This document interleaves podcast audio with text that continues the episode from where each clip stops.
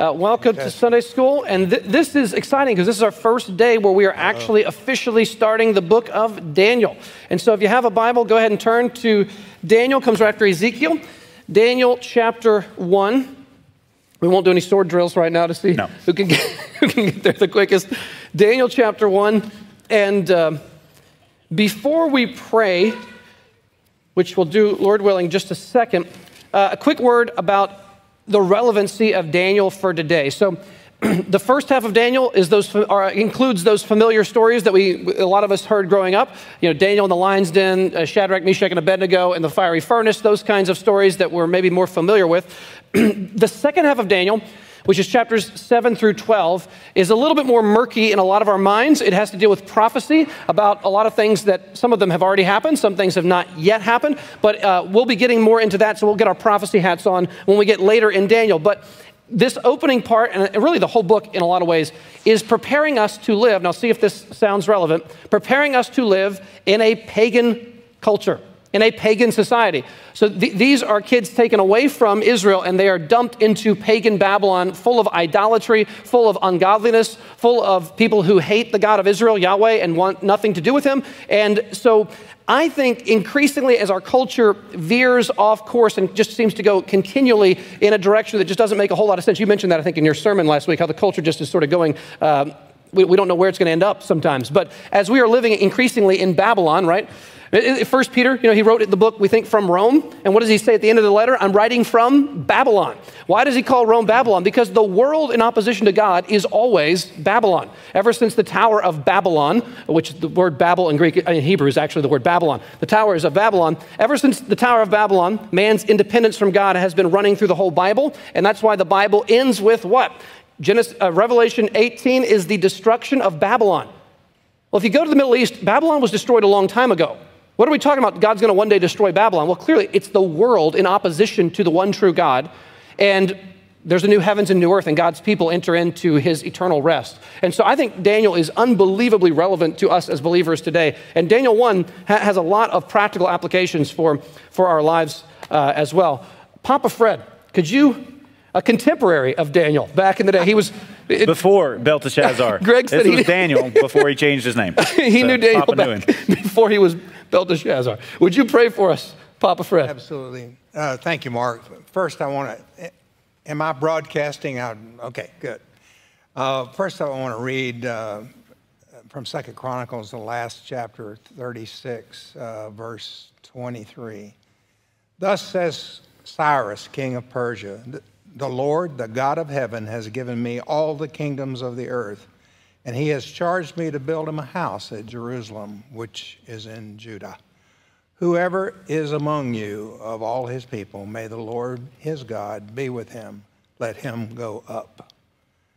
Father, thank you that you can take, uh, in response to what Mark said, you can take a pagan ruler um, and have him acknowledge you as Lord and that he has a temple in Jerusalem and that you are sending his people who are captive back to rebuild that city and rebuild that temple.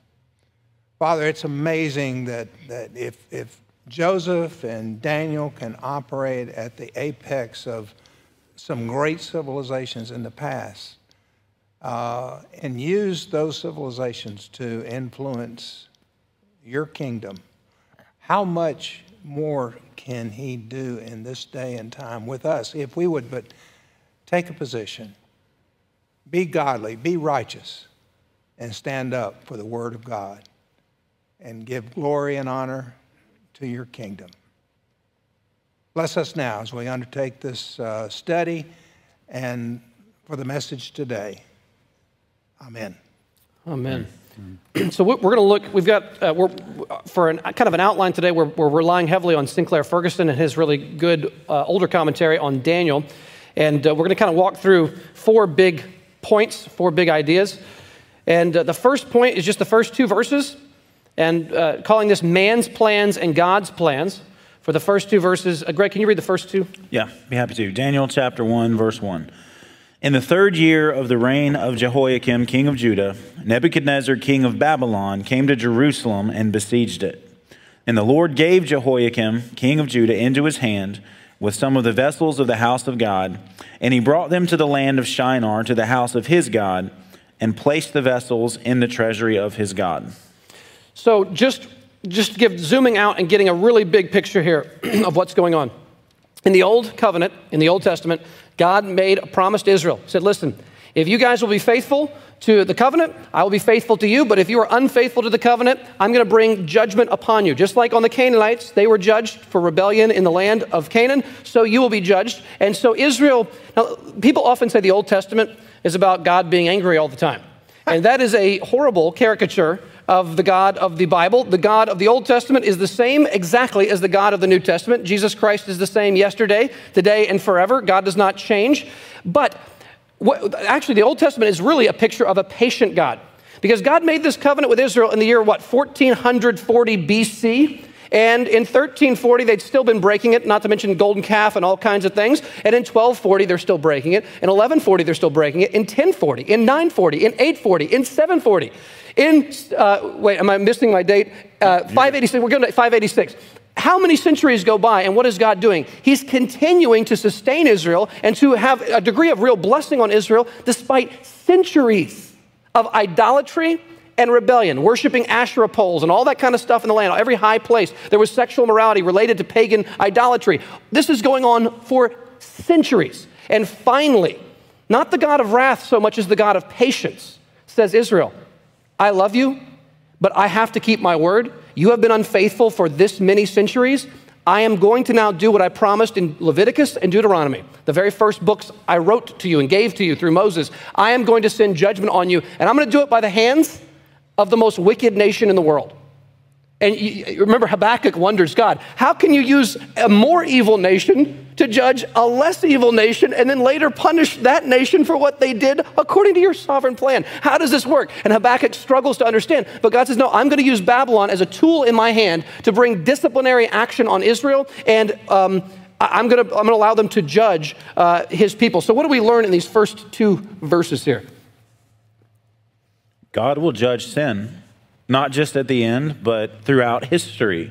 Um, evil nations and evil societies will eventually, if they don't repent and turn from it, experience the wrath of God.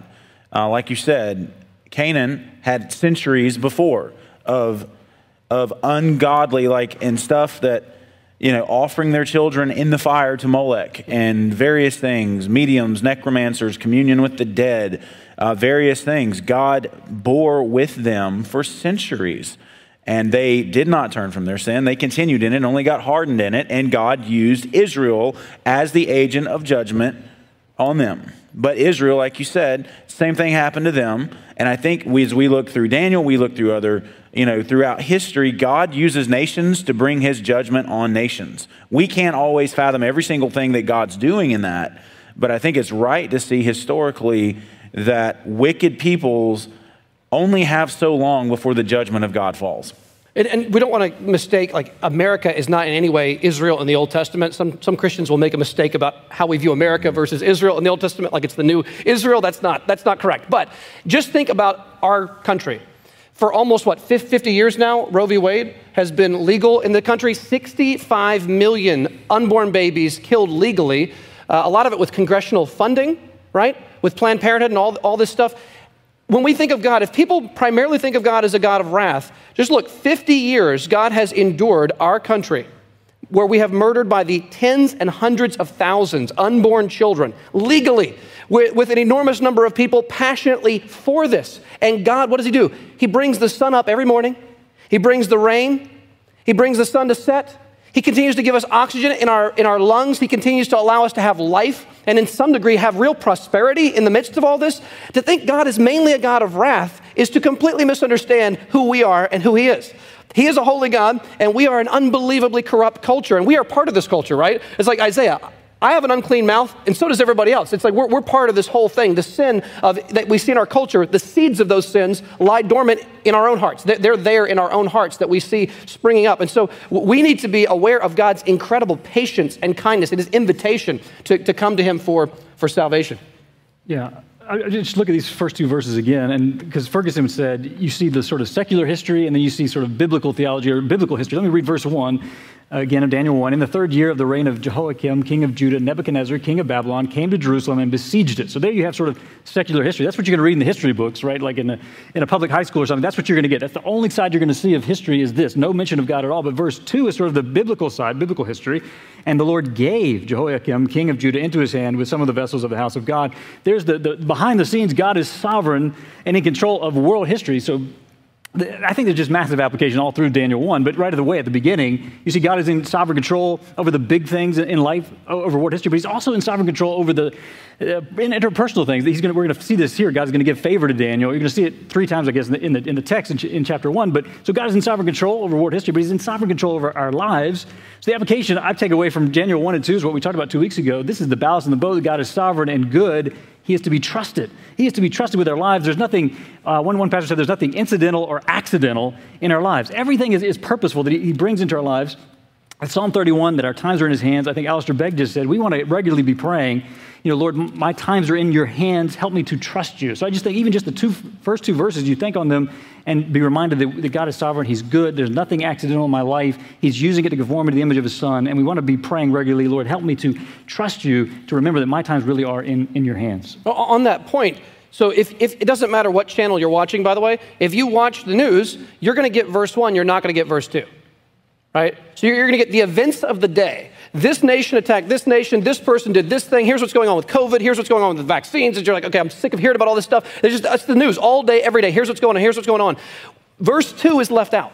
Who, who in the world is saying, and here's what our Lord Jesus Christ is doing in this world, according to his word, in the midst of the chaos of all that's around us? Here, here's what the Lord is showing us. Here's what the Lord's doing to us. Here's what the Lord is reminding us of through these events. You're, you're going to get verse 1 all day, every day. You're never going to get verse 2. And if you leave God out of the news, you're unbelievably shallow.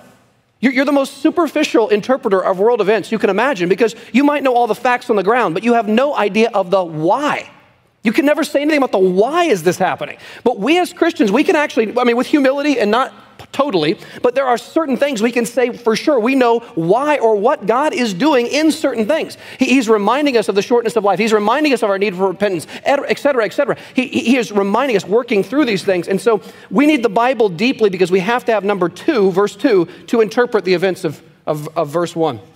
And another thing, I think in verse two, you see. Uh, detail. Uh, he mentions the Lord gave King Jehoiakim of Judah into his hand, but some of the vessels of the house of God. We'll see those vessels again with the uh, drunken feast of Belshazzar later on. And Nebuchadnezzar, I'm not defending him, but Nebuchadnezzar actually uh, put those vessels, 5,400 of them, see, that's how specific scripture is, in a uh, treasury or in a museum. Uh, now, he didn't worship them or anything, but he, he kept them there. Belshazzar actually took them out and used them to defile um, uh, Yahweh and to uh, offer sacrifices to his god Baal. And, and so there's detail, a lot of detail. This is that one, one verse, too.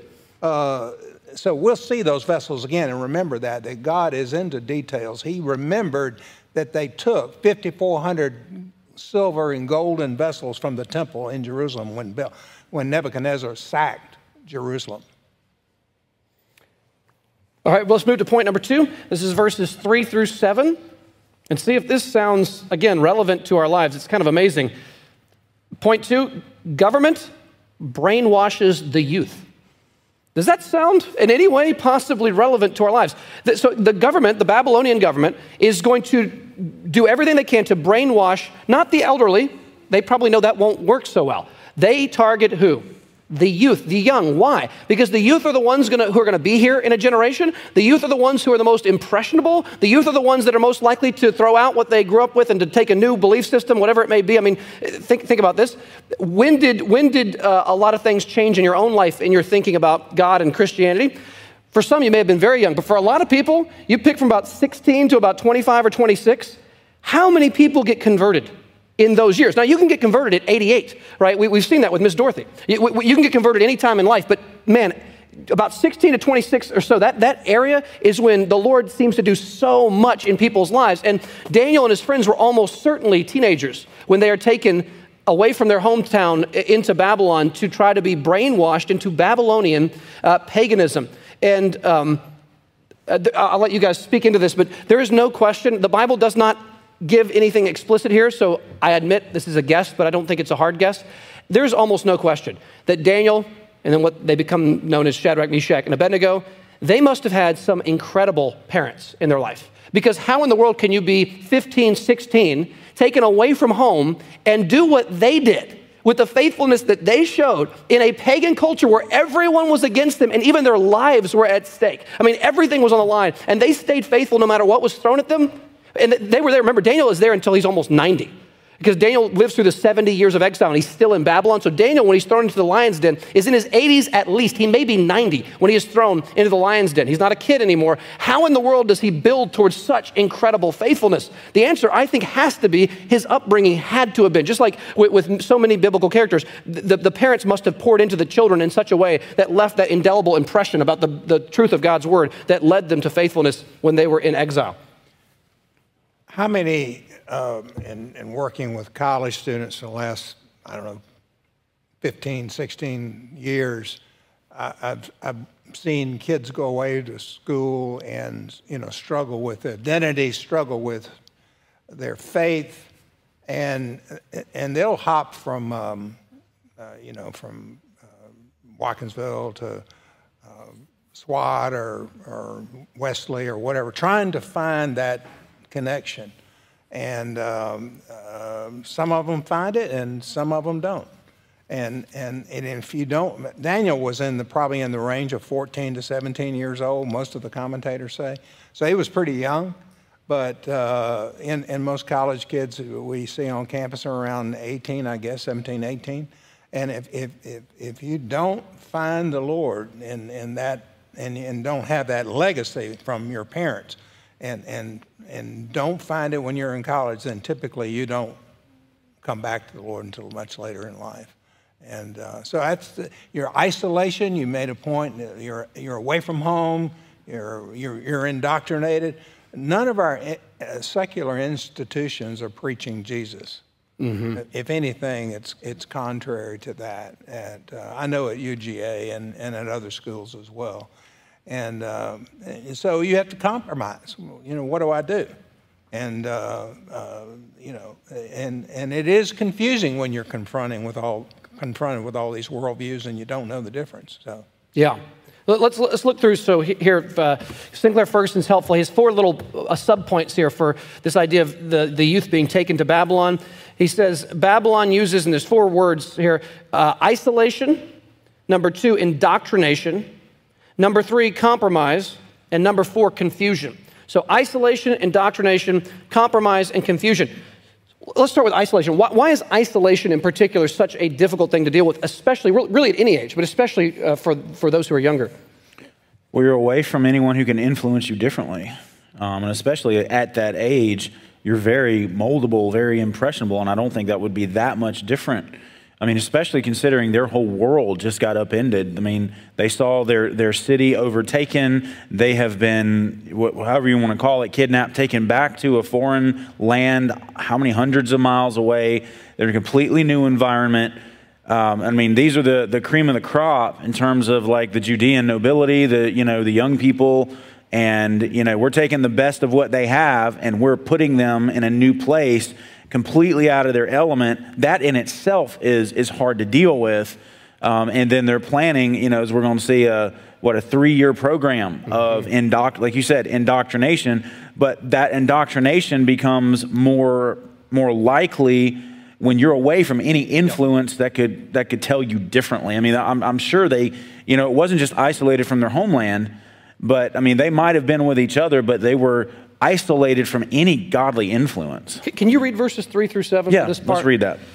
It says, Then the king commanded Ashpenaz, his chief eunuch, to bring some of the people of Israel, both of the royal family and of the nobility, youths without blemish, of good appearance and skillful in all wisdom, endowed with knowledge, understanding, learning, and competent to stand in the king's palace, and to teach them the literature and language of the Chaldeans The king assigned them a daily portion of the food that the king ate and of the wine that he drank. They were to be educated for three years, and at the end of that time, they were to stand before the king. Among these were Daniel, Hananiah, Mishael, and Azariah of the tribe of Judah. And the chief of the eunuchs gave them names. Daniel he called Belteshazzar, Hananiah he called Shadrach, Mishael he called Meshach, and Azariah he called Abednego. Yeah, so you see here, not only are they isolated, but the indoctrination. Um, man, it, it is of such importance who is educating our children, what the worldview is of the people who are educating our children, what our children are being asked to read. Now, we're not the kind of people who say, don't read what a non Christian wrote. What we're saying is, who is the tour guide? When you are reading what a non Christian wrote. You see what I'm saying? Who is the person who can say, listen, here's where they're right in part, here is where they're dangerously mistaken? Because if the, if the professor or the teacher agrees with the unbiblical worldview, then they're just going to be shouting amen to everything that's in the textbook or whatever it is. And then the child now is going, okay, my teacher has a PhD. So what do I know compared to them? This person's been teaching here for 35 years, so they've, they've answered every question. They know seemingly almost feel like omniscient, like they know everything about this subject matter. And here we are reading this textbook, and the people who wrote this, there's several people, they all have PhDs. This is, seems extremely well researched, and it's saying things that contradict biblical truth on almost every page.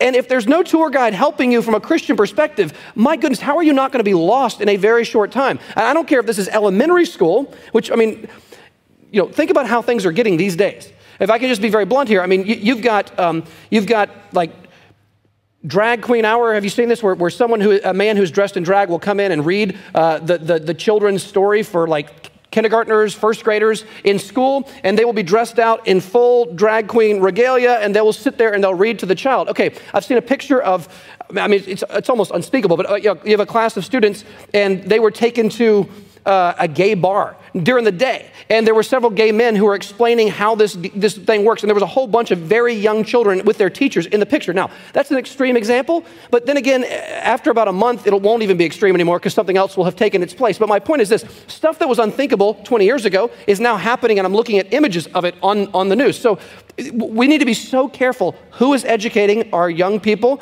what they are saying to our young people, and then who is the tour guide on this education that they're taking because it is not long before deeply unbiblical things are going to creep in and take over. And their goal here was educate them. Look at verse 4. Uh, toward the end of the verse, it says, Youths, to teach them the literature and language of the Chaldeans and then it says they were to be educated in verse 5 for three years at the end of that time to stand before the king. So, a three year indoctrination program to all the, the pagan beliefs of, of Babylon. Yeah, I'll just say one more thing about the, the you think about their parents. Uh, just I'm struck by that. You, you, don't even when you read this, you don't think they're this young, but they're teenage kids. I mean, you think of the tour guide; they had these wonderful, probably models uh, that were guiding them through the Bible to help them along the way. And just that, I mean, it's just worth emphasizing. And again, we've emphasized it many times, but the, the, the godly legacy of godly parents, the, the impact that has. And I was just listening to uh, Valerie Shepard's, the only daughter of Jim and Elizabeth Elliot. She died when her dad was two, and he died. He, he died at 28. She was two years old, and like four months. But I heard her speaking about her parents, and she couldn't even speak. She was so emotional about this godly influence they had had on her. She hardly knew her father, but his writings and everything had such an impact that 66 years after his death, she still can't even speak about this godly legacy of her parents. So just that, oh man, they must have had godly parents, and that we need to want to invest in our kids and all those ways. That's just huge to emphasize. But I just think even the other application here for us is that Babylon was seeking to press them into its mold. And it's the same thing that the world is seeking to press us into our mold every single day. We're just being bombarded with, uh, it's like you were saying, like on, on the news, you're never going to see something about God said this or whatever. People say Mother Nature or this thing. About, Mother Nature doesn't even exist. It's like a, uh, you might as well say the tooth fairy, I think our dad said one time. It's like it doesn't exist, but that's the, the, what they're pressing. And every, every ad you see, it's, it's, it's worldliness. It's just pressing us, pressing us, pressing us. I, for me, it's, we need to be transformed by the renewal of our mind. We need to come back to the Word of God, and we need each other. I think this is so important why we need the fellowship of God's people. I was thinking about Spurgeon said, Your people come every Sunday. They're, they're worn down with the, with the trials of the world. They're worn down with being pressed into the world's mold. And that's why we've got to come around each other, help each other to pull each other out of this and, and remind each other of the Christian worldview. But we face this same type of pressure. I mean, you can see it clearly how, but we have it maybe more subtly. But we need to be aware of, one pastor says, the world's stratagems of, of worldliness. It's just constant upon us, whether we may see it or not. But every program you watch has got to I think that with, with, our son Michael, everything, it may seem innocent, mm-hmm. but it's like, where is God? Like, where is God in Curious George? They don't mention God, which they should, because God is the creator of our world. Uh, so, yeah, we just, the world is trying to press us into its mold. We need to be transformed by the renewal of our mind. Just on that point, with, with kids' shows, uh, you're, you're going to see that, that they're going to be, and I think this is intentional. Whether it is intentional or not is, doesn't matter, but I think it is intentional. You, you see, for instance, gender roles are always going to be flipped backwards in, yes. in children's books. So, so suddenly, like my son is reading this children's book that we're looking at, and, and suddenly he's starting to get cues as to what's normal male behavior and what's normal female behavior, and it's backwards. Like normally it is backwards and so it, that's going to start if i don't if i don't come in there and take the book and throw it in the trash can which i've had to do on several occasions uh, where did the book go? It, don't worry about it. Uh, it it's in a better place. Uh, it went to book i don't know heaven or hell on that one but uh, it's, in a, it's in a better place. So you, you, got these books and i actually like we sometimes we actually have a, a, book program where they send us free books from who knows who's making these things. So i'll actually go through them and i've told y'all before like there was a uh, one book this, these are made for like three to five year old kids and they come in the mail so i open it up and i'm, I'm leafing through it, and I see on one page, it's I think it was a park scene, and there's a same sex couple, two men walking a dog, and it was clearly done in such a way that it was, you could tell it was a same sex couple or whatever. So these are intentional decisions, and they're trying to get into our three year olds' minds so that my three year old daughter Molly is thinking, of course, she never saw that book, it went to the trash can instantaneously. but if Molly, if, if I was just like a regular parent around here in Athens, probably, I'd get the book, oh, free book, thank you, whoever sent this to us. Okay, here you go, let's read this story. And suddenly, without even really realizing what she's absorbing, she's absorbing what gender is not to be, uh, thinking it's normal. She's, uh, she's, she's absorbing things about marriage and about sexuality that she doesn't even understand yet, but she's starting to absorb categories that are simply going to be destructive in unimaginable ways and in her mind, it's just what she would consider to be basically normal, what she grew up with, what she thought. So we, we cannot be too careful about, about that. See, I wasn't even thinking about three to five year olds. I was thinking about maybe the age of kids that you guys teach. Yeah. So, it, so it's it's it's it's coming in at that young age, and of course, not having children of that age, I'm not that familiar with those those kind of books. You're better off, Papa Fred. You're better off. Well, can I? I yeah. want to say one thing on that. Like, you guys are, are hitting on something very important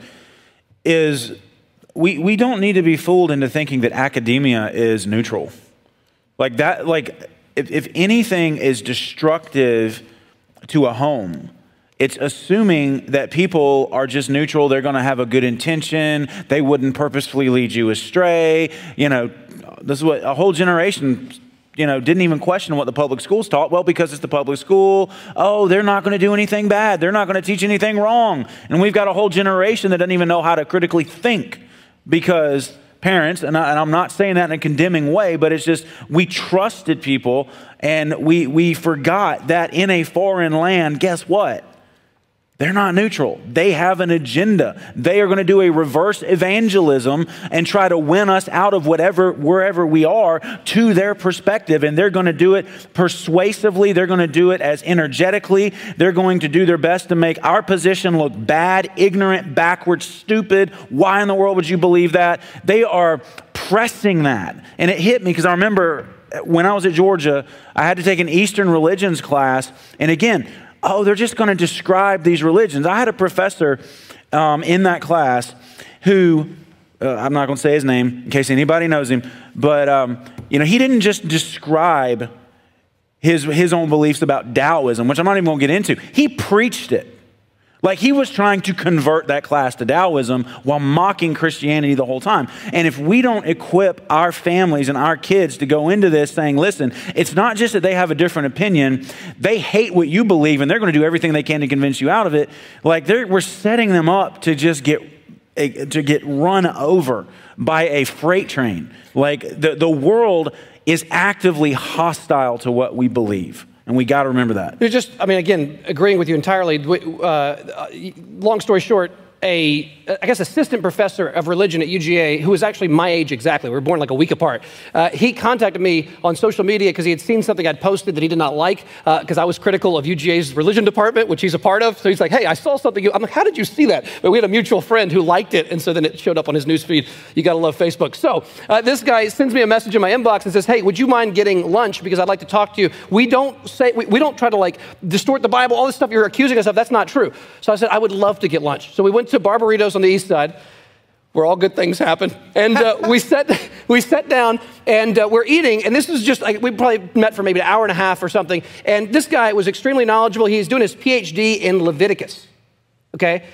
I'm like, all right. So we're talking, and uh, he was fascinated by the Old Testament. He's, I think, an assistant professor. He's on his way probably to be becoming like a full professor. Uh, but uh, as we were talking, uh, it became clear to me yes, this guy knows an extraordinary amount, no question about it. We were going back and forth on all kinds of stuff. And uh, what also struck me was when, when I started asking him questions, and I won't get into all the details of this, but basically, do you think Moses wrote the Pentateuch? Of course not right? The first five books of the Bible, which of course the Bible and Jesus say he did. And, and then you go, okay, do you think the events that happened in the Exodus, do you think the miracles, the Red Sea, the, the, the plagues, do you think that really happened? Of course that didn't happen. Of course not. And then we go, what about Jericho and the walls falling down? Of, I'm not a fool, kind of, is what he's saying to me. I don't believe that. So we get all the way through. He rejected an enormous amount of material in the Old Testament, not to mention, I don't know what all he rejects in the New Testament. He's an Old Testament guy. So by the end of the conversation, I'm going, okay, this is exactly what I was saying in my post online was that you are going to use uh, scholarship and intelligence and your PhD and your knowledge to try to dissuade young Christian kids who don't maybe haven't studied some of this stuff. They're going to get into your class and they're going to find out that someone, uh, the first five books of the Bible was made up by the documentary hypothesis, you know, the JEDP, and there's four different sources. It has nothing to do with Moses and blah, blah, blah. And it kind of formed almost like an evolutionary kind of way over a long period of time.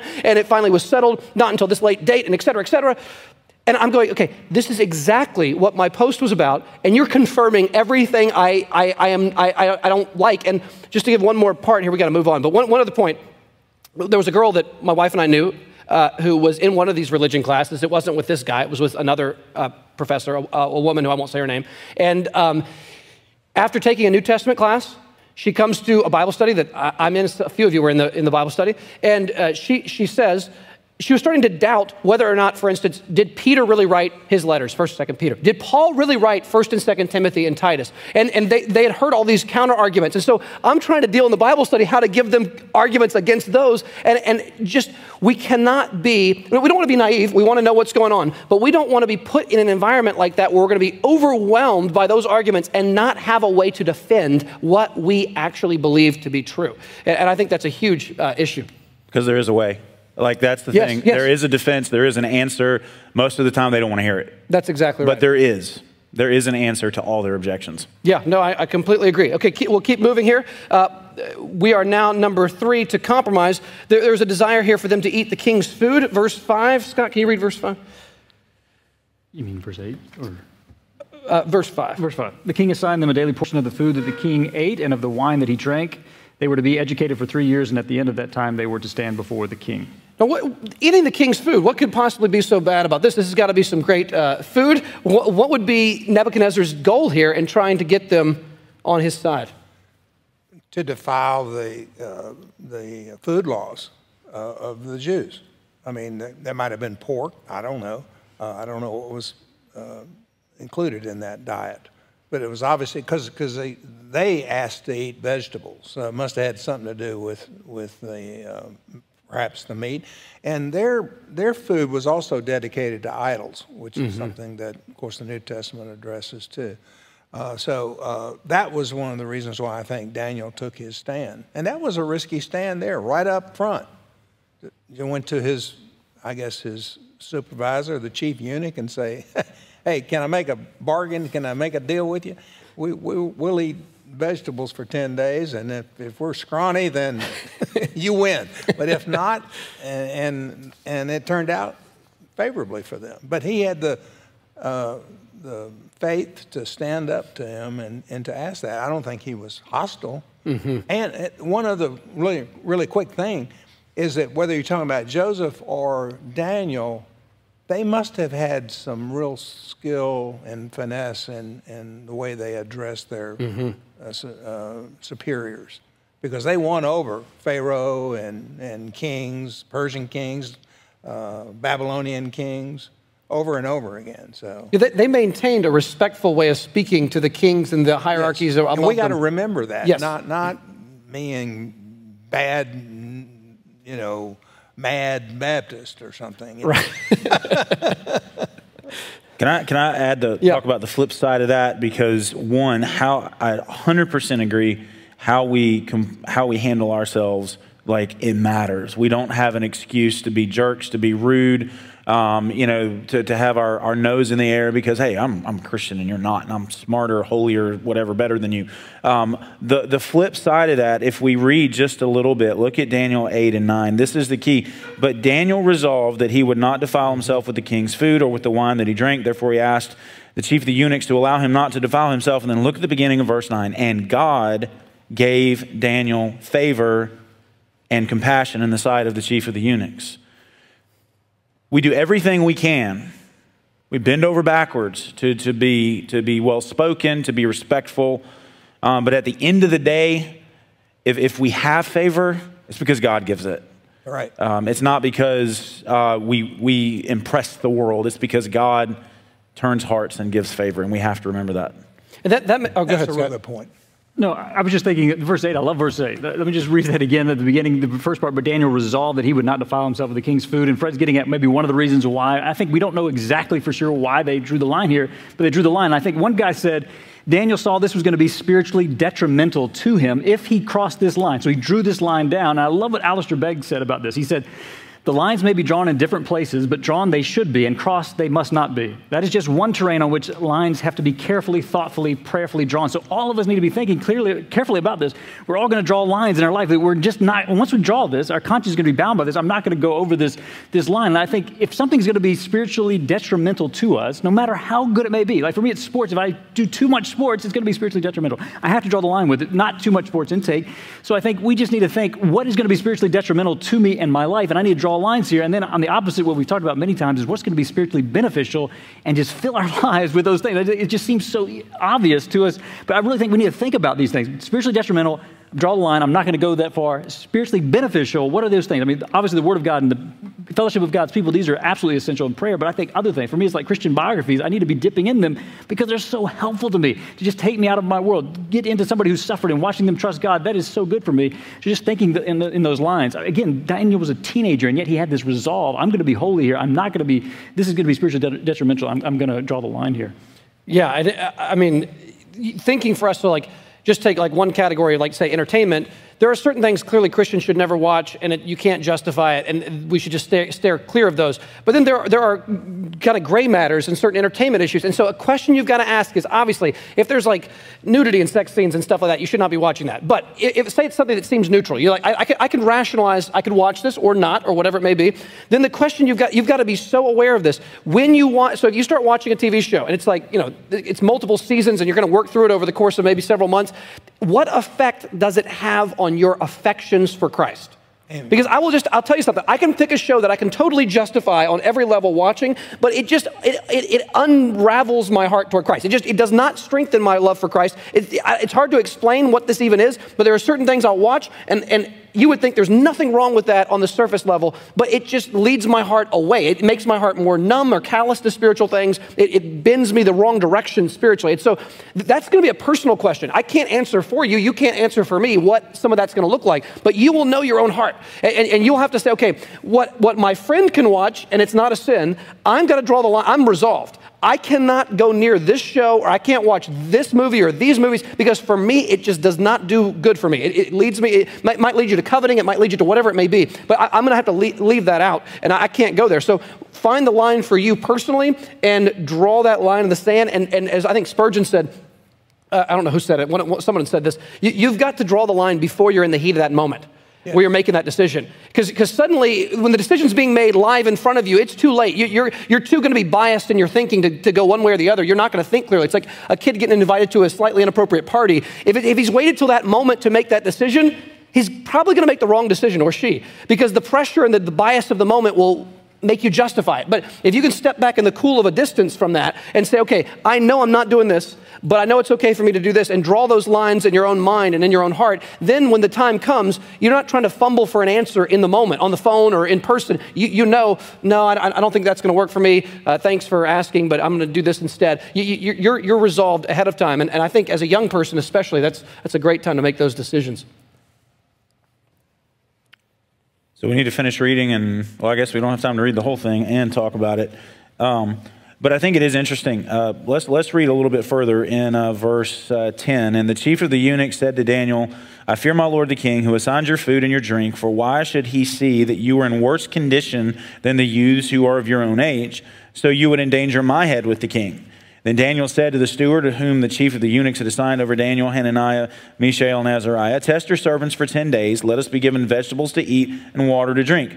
Then let our appearance and the appearance of the youths who eat the king's food be observed by you, and deal with your servants according to what you see. So he listened to them in this matter and tested them for 10 days. At the end of the 10 days, it was seen that they were better in appearance and fatter in flesh than all the youths who ate the king's food. And so the steward took away their food and the wine they were to drink and gave them vegetables. Like, okay, number one, this is not recommending a Daniel diet a 10 day special Daniel eating plan. If that's what you come away with, you've totally missed the intent of the author. Um, so if you have a book like that, there might be some wisdom um, in terms of good, healthy eating, but it doesn't come from this book.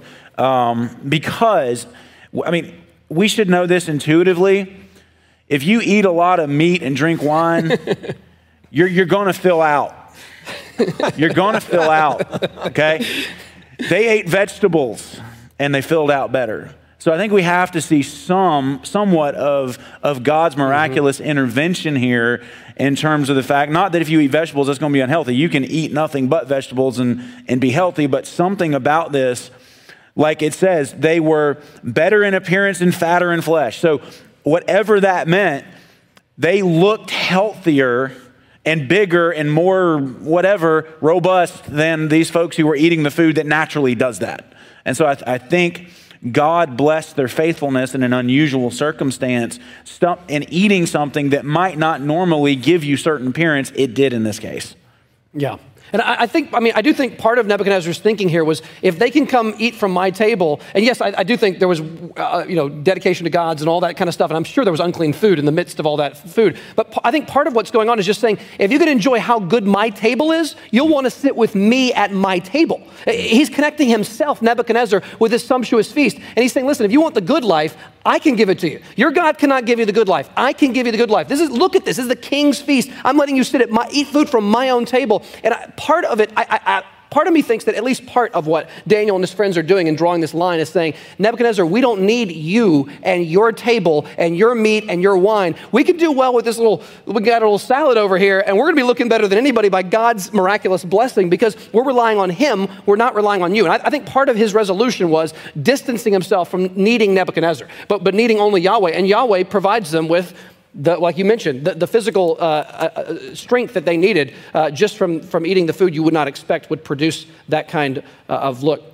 You know, I would just say one other thing I would just say uh, they were resolved to be holy, and I think we want to be resolved to be holy at the end of the day. And one big thing we can take away, there's so much more we could say, but I was just thinking about this. Lots of motivations in the Bible to be holy, but the big one for me is God's love for sinners in Christ. I mean, this is the motivation. Like Christ has died for me, he, I've been redeemed by His blood, and now we, I want to draw these lines in a way that'll be honoring to Him. He has saved me by His blood. I come back to the atonement, come back to the gospel again and again. This is going to motivate me out to be resolved to be holy. It's going to help me to fulfill that is living in light of, of God's grace in, in Christ again and again. We need it uh, if we're going to want to live this life of holiness.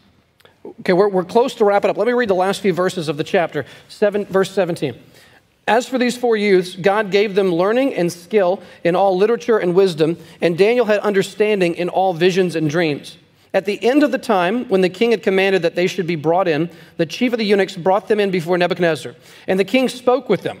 And among all of them, none was found like Daniel, Hananiah, Mishael, and Azariah. Therefore, they stood before the king. And in every matter of wisdom and understanding about which the king inquired of them, he found them ten times better than all the magicians and enchanters that were in all his kingdom. And Daniel was there until the first uh, year of King Cyrus, which again is many decades later on down the road. But you see here God's incredible blessing on them in the midst of, of their work. Any, uh, as we wrap up here, any closing thoughts? I'll just say one, one thing from Sinclair Ferguson said that uh, they were learning the faithfulness of God and his ability to keep them in trials. Again, God, we, when we face temptations, we, we lean into the, the Lord to help us. He's promised to help us. There's a way of escape. So again, we're just, our, our times are in his hands. We want to pray that we will trust him and he will help us and keep us in the trials, and the trials are never meaningless. Well, on that point, think about this. The stories, you know, when people mention Daniel, how many of us mention the vegetable part? That's not the part we go to first. We did in Lion's Den, thinking, you know, the fiery, Fiery furnace. furnace. Those are the big glamorous moments, right? The big amazing moments, which even Hebrews mentions about uh, stopping the edge, uh, stopping the mouths of lions and, and quenching the fire uh, in Hebrews 11, which I think refers to Daniel. But I think that maybe the most important moment in the entire book of Daniel for Daniel and his friends is we, we just read it. Because think about it, the decisions you make early, do they have trajectories that go one way or the other? I think that you're seeing the, the all that is to come is explained by the res- resolution here. The resolve in their heart to say, I will and I won't do these things. That is what made Daniel Daniel. That's what made these other guys who they became. The, the, the, they didn't start with the fiery furnace, they started with a much smaller test. But those who pass the smaller tests are more likely to pass the greater. And those who are faithful with little will be faithful over much. And so I think this is maybe the most important moment in their lives, this resolution, and it leads to all the heroic moments that we see later on. Would you pray for us, Greg? Yeah, be happy to. Father, we thank you uh, for the gift of the book of Daniel. Um, Lord, there's so much here already, Lord, that we've been able to, to consider this, this afternoon, and we're grateful, Lord, for Daniel's courage and that of his, his friends, Lord, in the midst of a, an incredibly hostile environment uh, and pressures and forces from outside wanting to mold them into an image different than you would have for them. Lord, we see your grace at work, your favor on them. And Lord, I pray that we would be encouraged in our own lives to, to remain faithful to all that we profess uh, to, to hold, hold fast to as Christians. Lord, the, the truths of the gospel, the way you call us to live, the testimony we are to have in our society. Lord, help us not fear man, but fear you more. Lord, help us not be afraid of the wrath of man because we don't go the way the world goes. May we love you and your truth more than anything. Uh, and Lord, we know you will use that as a powerful testimony to the world around us. Uh, but Lord, help us to, to persevere as Daniel and his friends did and to trust you even when, when it seems like nothing good could come from doing so. But God, you are sovereign. you are sovereign over nations, you are sovereign over people. And Lord, none can go any further than you permit. And so help us trust that even rulers and leaders who want us to be other than we are, God, they too exist and stay in existence each moment by your sovereign hand. Um, and so, Lord, help us to trust in you and not walk afraid in this world, but walk confidently because we know you. And we ask this in Jesus' name. Amen.